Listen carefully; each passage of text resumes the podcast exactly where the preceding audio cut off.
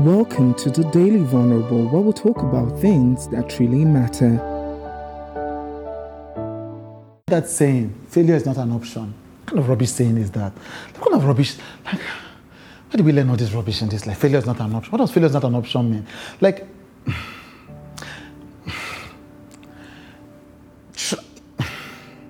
when young people come and meet me and say things like this, I ask them, the person that gave you that advice, has the person never failed in their lives? Saying the person has failed.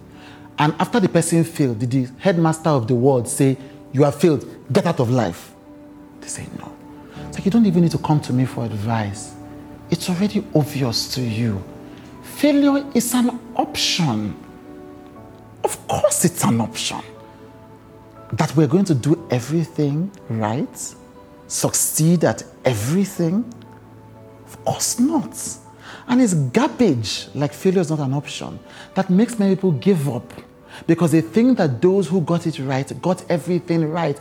No, rubbish, nonsense, dead it. Failure is an option.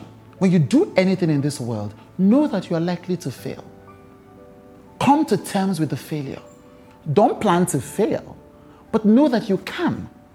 So that if failure comes, as it will at some point in your life, as it has come for me and for most people that I know and respect, you get on with it because it's an option. You are permitted to fail, you are even permitted to give up. But when you know that the best chance of success only comes when you keep moving, then you realize that failure or not, your best alternative is to keep it moving. Keep it moving.